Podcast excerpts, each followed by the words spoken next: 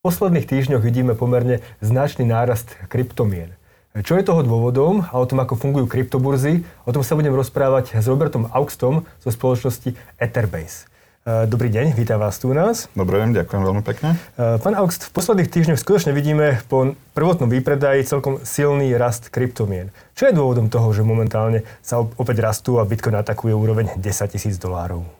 Tak v prvom rade o, si to treba zobrať z historického hľadiska, kedy bol predpoklad tzv. halvingu alebo niž, zníženia ťažby samotného, alebo výnosu z ťažby samotného bitcoinu, ktorý je najväčšia kryptomena, čo sa týka kapitalizácie na trhu. A tie očakávania trhu boli prirodzene, že to bude mať vplyv či krátkodobý alebo strednodobý na vývoj ceny smerom nahor. A taktiež sú to kroky viacerých centrálnych bank, keďže odpoveď na krízu alebo ekonomickú krízu spojenú s eh, COVID-19 je v zásadne takmer neobmedzené tlačenie peňazí. Či už je to skrz výkup dlhopisov, alebo ako to vidíme pri Bank of England, je to práve monetizovanie nejakého finančného a fiskálneho de- deficitu. Eh, k tejto otázke sa dostaneme čoskoro, pretože je extrémne zaujímavá. Avšak ešte predtým sa opýtam, ako dlho pôsobíte na trhu s kryptomenami a kryptoburzami? Momentálne je to náš, eh, naše prvé výročie, čiže je to približne jeden rok, čo ako firma a ako burza operujeme na vlastne globálnom trhu, keďže vo väčšine jurisdikcií na svete obchodovanie s bitcoinom nie je nejako striktne regulované, takže ako firma prakticky pôsobíme vo väčšine krajín sveta. E, čo bolo ten dôvodom, prečo ste vlastne išli do tohto biznisu? Pretože tých burz je veľmi veľa.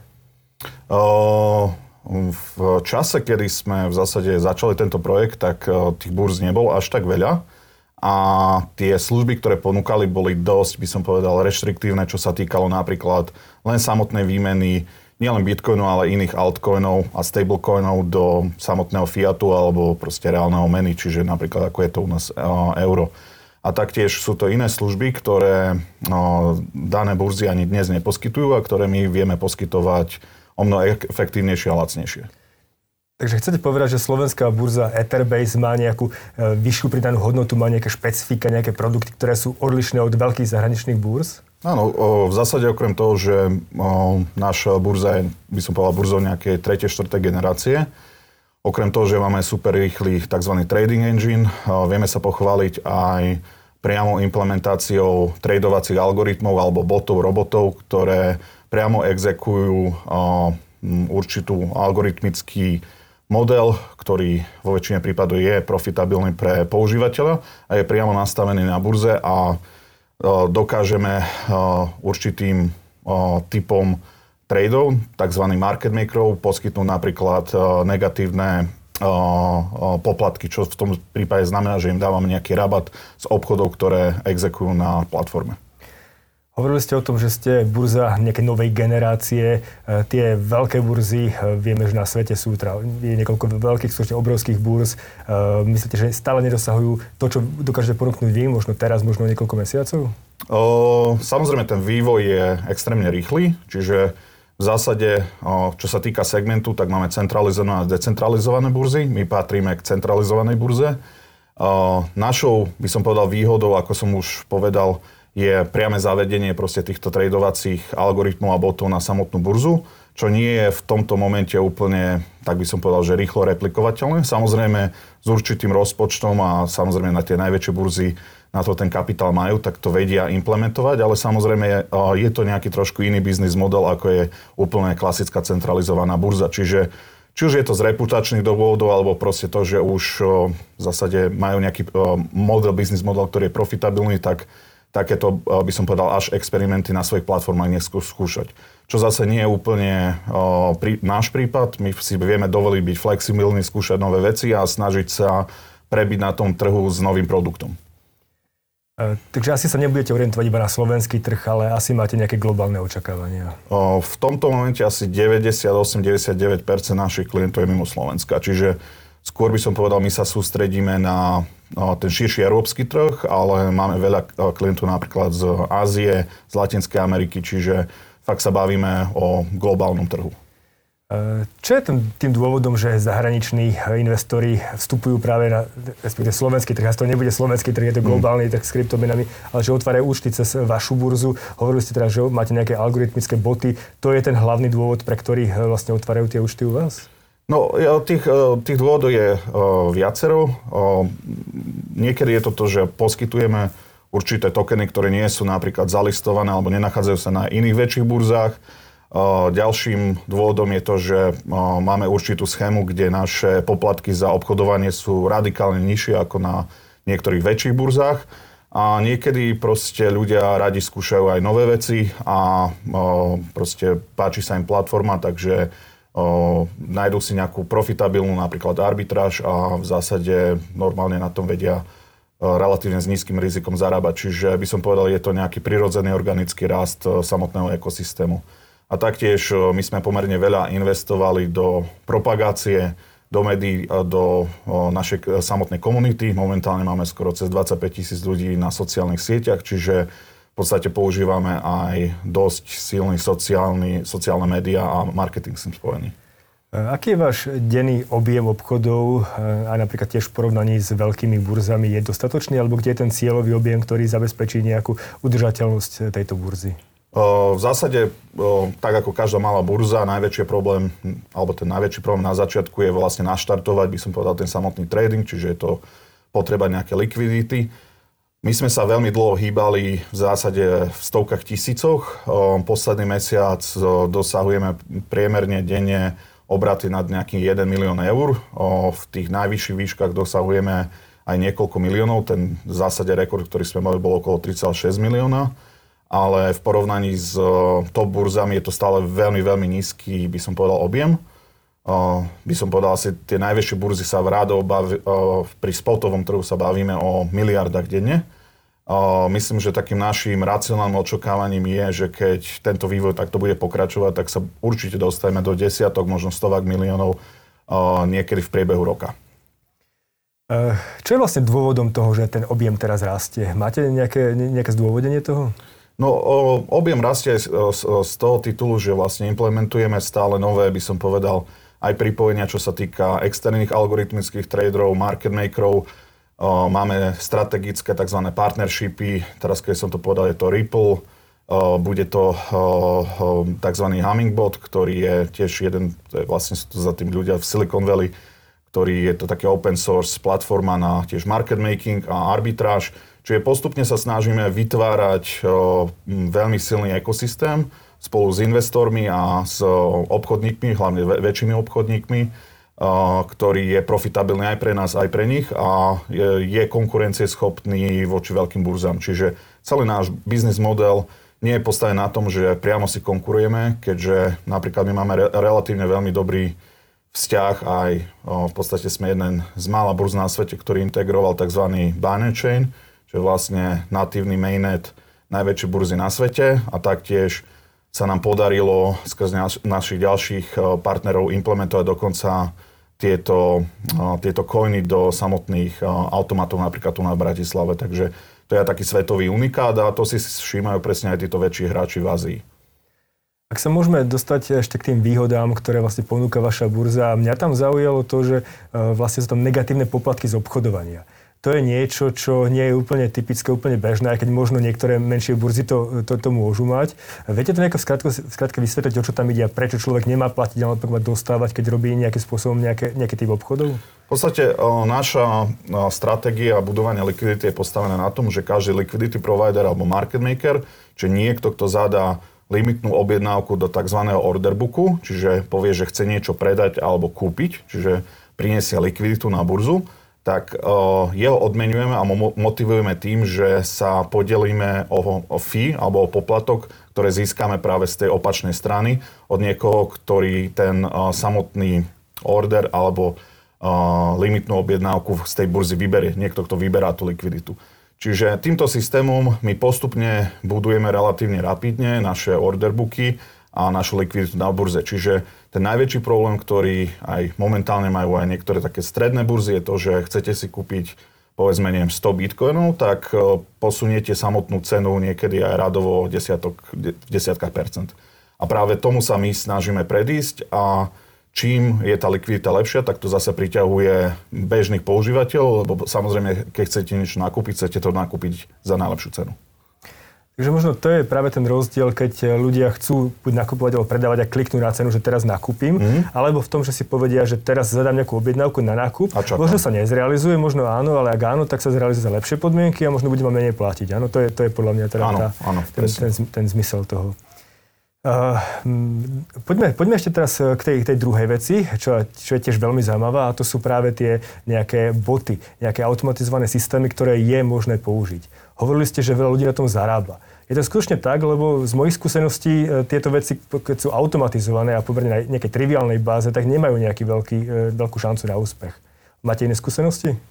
No, zase musíme, bavím sa primárne o troch typov botov. O, tie, čo pozná väčšina, alebo skúšala väčšina ľudí, alebo tie klasické boty sú tzv. directional, alebo obchodujú v určitom smere, čiže je to nejaký indikátor na kúpu a predaj. Kde sa my skôr špecializujeme, sú v podstate market maker, alebo boty, ktoré vlastne sa sústredia na, nesústredia sa na pohyb až tak na trhu, ako na volatilitu, čiže zarobajú na volatilite a väčšinou sa tam obchoduje alebo nastavuje, alebo e, tá celá stratégia sa odvíja od e, samotného pásma, kde sa zhruba určitý pár pohybuje. No a s tým, že e, veľa kryptomien sú vysoko skorelované, tak to pásmo je, by som povedal, veľmi prediktabilné. A tým pádom, povedzme, keď je nejaký štandardný pár, ako je napríklad BTC, ETH, čiže Bitcoin a Ethereum, tak sa pohybuje v relatívne ušom alebo prediktatívnom pásme. A v rámci toho pásma, cez napríklad konkrétne našu implementáciu tzv. gridboda, bot exekuje stratégiu v zmysle toho, že inkrementálne zarába na sprede, čiže má niekoľko úrovní tzv. limit orderov a v zásade pôsobí ako market maker a pri každej vychýlení ceny tá volatilita, ktorá prirodzene na trhu vzniká, tak v zásade kryštalizuje malý inkrementálny profit. Samozrejme, táto stratégia môže spôsobiť aj straty v určitých, by som povedal, nastaveniach, ale keď napríklad obchodníkovi, a to je taká špecifikum krypta, keď je jedno, že či zarába alebo má expozíciu napríklad na Bitcoin alebo Ethereum a chce zarábať len Bitcoin, tak táto stratégia je relatívne z dlhodobého pohľadu ideálna, lebo má približne rovnakú expozíciu na Ethereum a Bitcoin a zarába vlastne v Bitcoine. A samozrejme cena Bitcoinu môže fluktuovať aj o desiatky percent, ale keď vaša stratégia je, že chcete maximalizovať svoju, svoju držbu Bitcoinu a porovnáte to s klasickým buy and hold, tak je to veľmi zaujímavá cesta. Samozrejme, my máme aj kvázi spotový trh na stablecoiny, čo je taká, také úplné níž a tam by som povedal, tá stratégia je skoro veľmi nízka, čo sa týka rizika, kde napríklad sa obchoduje ten istý stablecoin, ktorý je denujúci napríklad v dolári oproti inému. Čiže napríklad v tomto prípade sa bavíme o USDC versus USDT, takzvanému tetru. A dokonca aj tam vznikajú také, by som povedal, mikropohyby, na ktorých sa vlastne dá zarábať. Samozrejme, tie, tá ziskovosť nie je v stovka alebo tisíc percent ročne, ale zase sa môžeme asi baviť o pár percentách e, v rámci roka, čo je stále veľmi zaujímavé z pohľadu nejakých iných menej rizikových stratégií. Toto, čo ste teraz povedali, mi dáva skutočne zmysel, pokiaľ človek e, robí nejakú stratégiu založenú na market makerovaní, to znamená na tom, že, že, že tam zadáva vlastne svoje objednávky, tak samozrejme zvyšuje sa potenciál toho, že môže zarobiť, aj keď asi je to založené, ako hovoríte, na návrate k nejakej e, strednej cene z nejakého dlhšieho obdobia. A samozrejme výberu daných párov, lebo je to expozícia na Samozrejme, keď o, niekto sa snaží spustiť takúto stratégiu na nejakom podkladovom aktíve alebo tokene, ktorý je, ide inkrementálne na nulu, tak prakticky kryštalizuje 100% stratu. Takže o, keď sa ro, robia veci, by som povedal, s rozumom a s primeraným rizikom, tak o, a určite tá forma botov vie fungovať, by som povedal, relatívne stabilne a relatívne dlhú dobu. Ešte by som možno pripomenul, je vlastne tak tá tretia cesta a to je možno asi aj jedna z tých najbezpečnejších, ale čo sa týka technologicky zložitejších, to je tzv. arbitráž, čiže väčšinou dochádza k tomu, že bude to arbitráž v rámci samotnej burzy, tzv. trojolníková arbitráž, alebo arbitráž medzi viacerými burzami. Čiže keď si všimnete a zoradíte si, povedzme, klasický plain vanilla bitcoinový spotový trh voči doláru a zoberiete si 10 najväčších burz na svete, tak zistíte, že tie odchýlky sú niekedy aj v percentách v prípade vyššej volatility. A tam presne dochádza k úplne jednoduchému javu. Máme niečo ako teóriu jednotnej ceny, čiže cena bitcoinu na všetkých exchangeov v nejakom bode by sa mala vyrovnať. A samozrejme, tí obchodníci, ktorí majú napríklad účty na viacerých burzách, tak buď si presunú prostriedky, alebo priamo exekujú arbitráž a kryštalizujú profit len tým, že kúpia na burze, kde je daný napríklad Bitcoin lacnejší a zase predajú ho, kde je drahší. Takže toto tiež prebieha aj v rámci našej burzy a tá stratégia pre určitý typ hráčov je tiež relatívne veľmi profitabilná, hlavne s ohľadom na ten rizikový profil.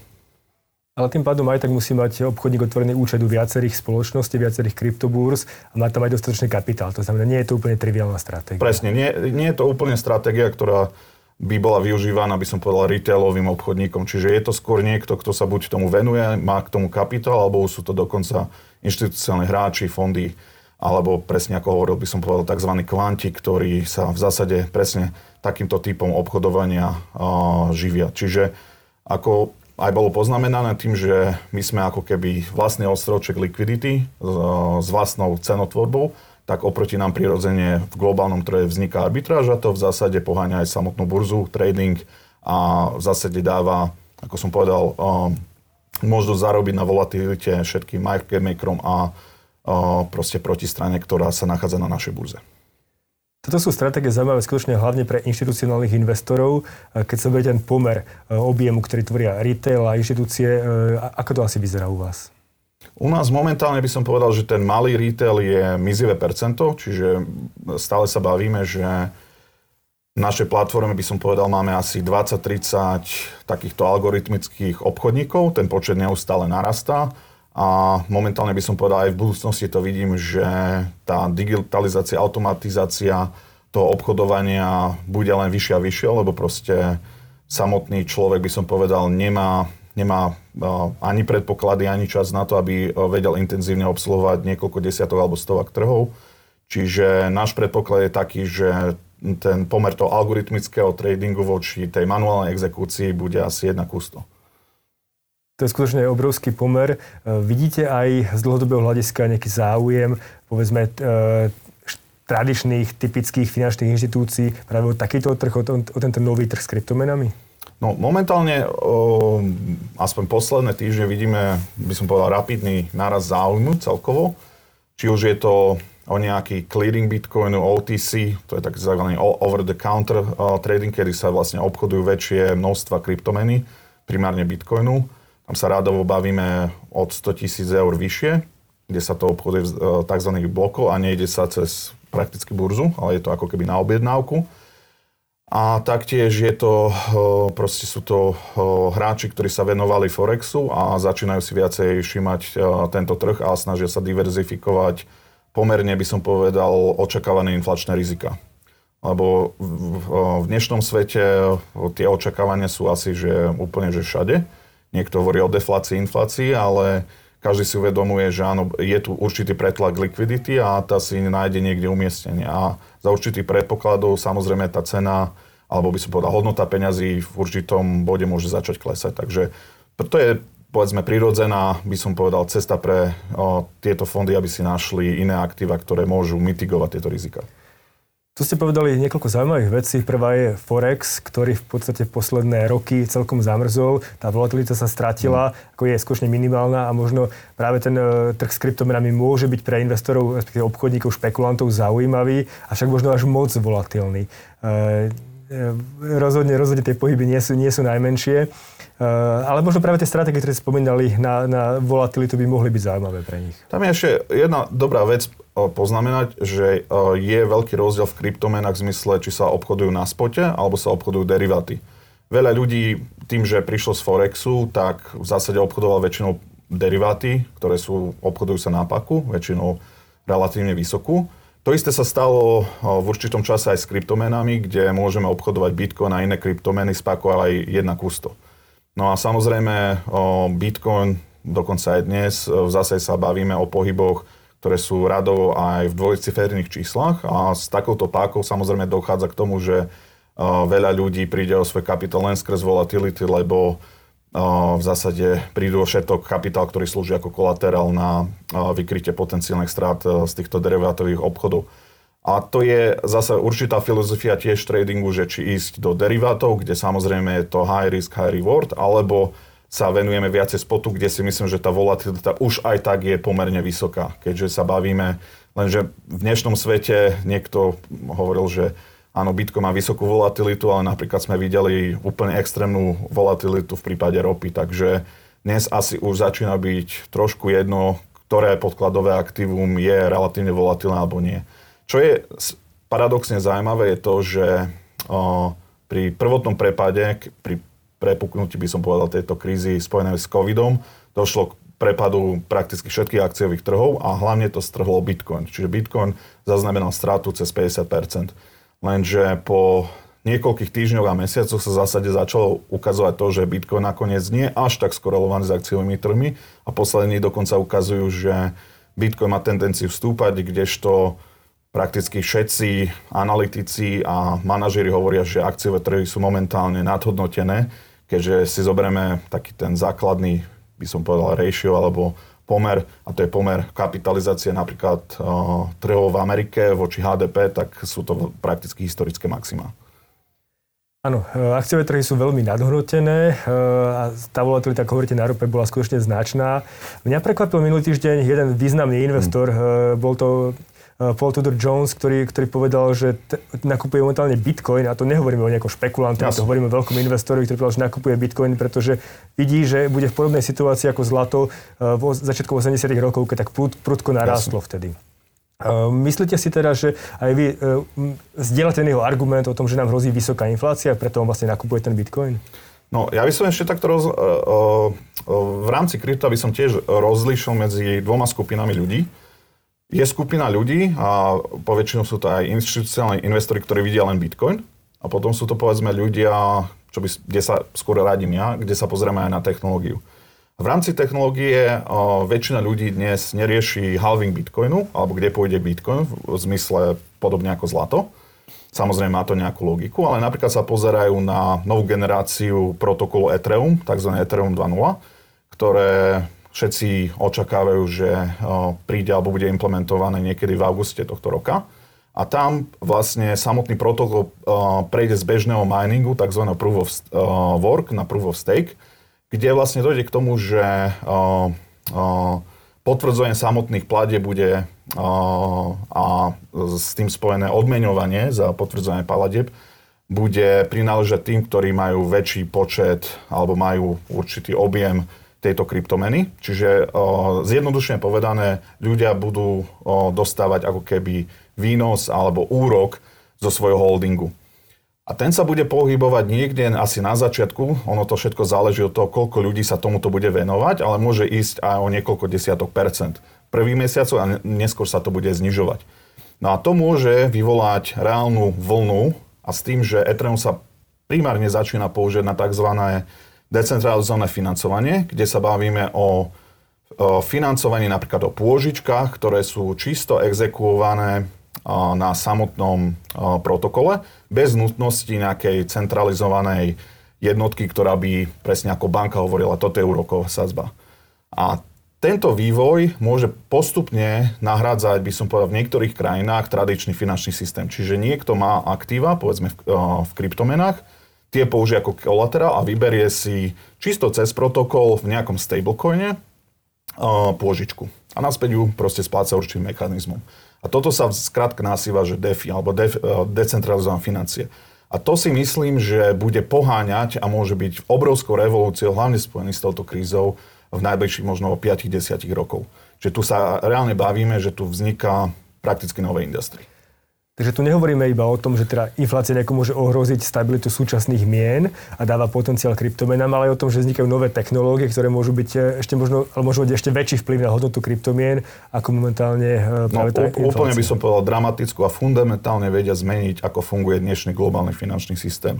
Ale samozrejme, ako vidíme, tak to sa úplne nemusí páčiť niektorým centrálnym bankám, regulátorom. Samozrejme, je tam veľmi veľa prekážok, ale ten nástup, by som povedal, tohto DeFi alebo decentralizovaného financovania je prakticky nezadržateľný. A spúšťačom na jeho, by som povedal, väčšie rozšírenie je definitívne napríklad samotný credit risk bank, lebo ako vieme, v roku 2008 sme mali aj komerčné banky, primárne v južných krajinách Európskej únie, ktoré mali že výrazné problémy a dokonca sme došli do obdobia, kedy ľudia si nemohli napríklad vyba- vyberať hotovosť z bankomatov. A povedzme, v takýchto extrémnych scenároch si myslím, že dnes je úplne ľahká alternatíva a tá by spočívala presne v takomto protokole, ako je napríklad Ethereum 2.0 spojeným s týmito ďalšími protokolmi, ktoré sú nad ním postavené, ako je toto de- decentralizované financovanie. Takže dnes máme už alternatívu voči, by som povedal, takému nejakomu, že potenciálnu systematickému kolapsu samotného finančného systému. E, alternatíva tu je zatiaľ v plienkach, ak tá veľká medializovaná bol samozrejme Libra, projekt Libra od Facebooku, ktorý čelil práve týmto e, nejakým legálnym rizikám. E, zdá sa, že našiel sa tam nejaký kompromis. Myslíte si, že to je niečo, čo dokáže nejako stimulovať tento sektor aj do budúcna? Ešte my som tak podotkol. Libra je z tohto pohľadu centralizovaný projekt, za ktorým prakticky stojí firma Facebook, ale samozrejme je to nejaké širšie konzorcium firiem, ale v zásade sa jedná o centralizovaný stablecoin, ktorý podľa svojho ako white paperu alebo projektu by mal byť, sa opierať o reálne fiat meny. Čiže tu sa zase nebavíme o nejakom decentralizovanom financovaní, tu sa bavíme skôr o možno nejakej klasickom biznis modeli, nejakého finančného providera, ktorý funguje na technológii spojenou s eh, technológiou blockchain alebo DLT, ako Distributed Ledger Technology. Eh, samozrejme tým, že každý regulátor na svete si uvedomí, že firma, ktorá má miliardy userov po celom svete a zavedie v zásade nejaký ako svoj interný monetárny systém, tak môže potenciálne v budúcnosti ohroziť eh, monetárnu politiku v jednotlivých menších jurisdikciách. Čiže tá reakcia bola prirodzená, ale hlavne eh, je to spojené s, by som povedal, eh, so samotnou veľkosťou firmy Facebook. Uh, tento stablecoin Libra je napojený ale na klasické meny, ako euro, mm. dolár, teda by mal byť napojený. Uh, vy ale prichádzate s projektom uh, vlastného stablecoinu, ktorý sa volá Eurbase a ten je trošku specifický. Viete ho v krátkosti nejako osvetliť, že v čom je iný? O, o, principiálne, o, by som povedal, náš stablecoin je odlišný v tom, že jeho, jeho kolateralizácia nespočíva iba v, by som povedal, štandardnej, štandardnej mene, ako napríklad euro alebo dolar, ale v zásade kolaterál primárne je alebo sú naše zásoby či bitcoinu alebo iných alternatívnych likvidných mien, ktoré máme. A ten, ten náš strednodobý cieľ je to, že sa zamerať na to, aby cena našho stablecoinu korelovala a išla a odvíjala sa od výšky inflácie, ktorá bude povedzme v tomto priestore, čiže primárne sa bavíme o Európe alebo o eurozóne. A to je rozdiel, že väčšina tých stablecoinov, ktoré máme dnes, v zásade nereflektujú na infláciu. A my v zmysle toho, že časť tohto kolaterálu alebo portfólie je umiestnená v kryptomenách ako Bitcoin, tak sú v zásade antiinflačné. Čiže z nášho pohľadu ide takú medzicestu medzi stablecoinom a expozíciou na Bitcoin. momentálne, keď sa človek v podstate sa chráni voči inflácii, tak väčšinu využíva zlato. Takže hovoríte, že práve aj táto kryptomena vaša by mohla dať potenciál ochrane sa voči inflácii? Do, do určitého, by som povedal, rozhrania áno, ale zase treba si zoberať, zobrať to z pohľadu nejakých systematických faktorov, kde si samozrejme to zlato zohráva ako historicky by som povedal neočkripiteľnú úlohu. Problémom zlata je samozrejme to, že je jeho fyzickosť a možnosť ho vo väčších objemoch transportovať v zásade voľne po svete, čo je určite výhoda Bitcoinu a iných kryptomien, kde v zásade sa bavíme o settlementoch do niekoľkých minút. V prípade Bitcoinu je to síce trochu dlhšie, ale určite je to rýchlejšie ako väčšina dnes, dnes používaných systémov, kde v podstate presun nejakej likvidity trvá aj niekoľko dní. Ja som včera čítal zaujímavú štatistiku o tom, že e, trh s kryptomenami sa tiež koncentruje a výrazne sa koncentruje. Tri najväčšie meny, ktoré, ktoré sú v kryptopriestore, už majú 90% e, celého objemu. Ešte pred rokom to tuším bolo 75%. To znamená, nebojíte sa toho, že také nejaké nové tokeny ako, ako Eurobase e, neúspejú práve v boji s týmito obrovskými menami, ako je Bitcoin alebo Ethereum? O, by som povedal, každá z týchto kryptomien má nejaké svoje špecifika, čiže nedá sa v zásade aj Eurobase beží na protokole Ethereum, čiže je v zásade v ekosystéme samotného Ethereum, čiže dá sa využívať, ako som už spomenul, aj v princípe v aplikáciách decentralizovaného financovania. Čiže my ponúkame inú možnosť, inú formu sprostredkovania tej istej veci, ktorá už na trhu existuje, ale máme určité špecifika. Čiže je to skôr, by som povedal, o diverzifikácii, je to skôr aj o trhu a o tom samotnom produkte, či prežije alebo neprežije. Dnes je, by som povedal, myslíme si, že máme svoje silné stránky a máme svoje slabé stránky, ale si myslíme, že v zásade sa snažíme skôr doplniť niečo v ekosystéme, ako radikálne byť konkurencia pre niečo iné. Čiže to zmýšľanie aj v rámci, by som povedal, kryptomien ako takých je skôr kolektívna ako ekosystém, nie ako vyslovene prudká konkurencia medzi danými protokolmi. Dnes veľa projektov sa zameriava primárne na to, aby prepájal tieto protokoly a využívala ich výhody a mitigovala ich nevýhody. Tak napríklad to máme v prípade Bitcoinu, ktorý je pomalý na platby, tak e, vznikajú protokoly, ktoré ho prepájajú na tzv. iné lejere, ktoré môžu napríklad spôsobiť to, že keď chcem niečo zaplatiť, tak tá malá transakcia prebehne v priebehu pár sekúnd. A ešte posledná otázka, už ste naznačili trošku. Ako vidíte budúcnosť kryptomien, ako zmenia spoločnosť, ako zmenia systém? Ja si myslím, že môžu fundamentálne zmeniť myslenie ľudí, ako rozmýšľajú o svojich financiách. Určite poskytujú, by som povedal, nejakú inú možnosť, ako predchádzať určitým, by som povedal, možno aj systematickým rizikám. Určite si myslím, že ich využitie bude veľmi dôležité v rozvíjajúcich sa krajinách, kde povedzme ten monetárny systém je fakt, že je slabý a reálne tam hrozí hyperinflácia. A tam to môže, ako v prípade Venezuely, byť e, jediným spôsobom, ako také obživy. Keďže vieme napríklad vo Venezuele, niektorí ľudia prežívajú len na tom, že sa vedia dostať k tomu, aby vyťažili nejaký zlomok Bitcoinu, tzv. Satoshi a im to im poskytne povedzme dostatočný objem peňazí na to, aby si vedel vlastne len kúpiť jedlo. Čiže by som povedal, uh, blockchain a kryptomeny môžu mať uh, aj tento humanitárny, by som povedal, efekt na svet ako taký.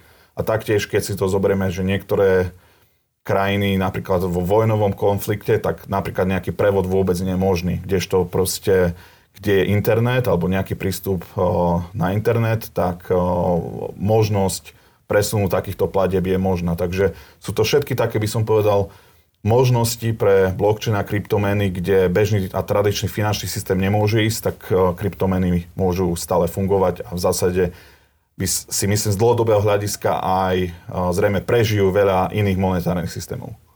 Tak toľko Robert Augst, eh, riaditeľ spoločnosti Etherbase. Ďakujem veľmi pekne, že ste prišli a povedali nám tieto zaujímavé Ďakujem ešte raz.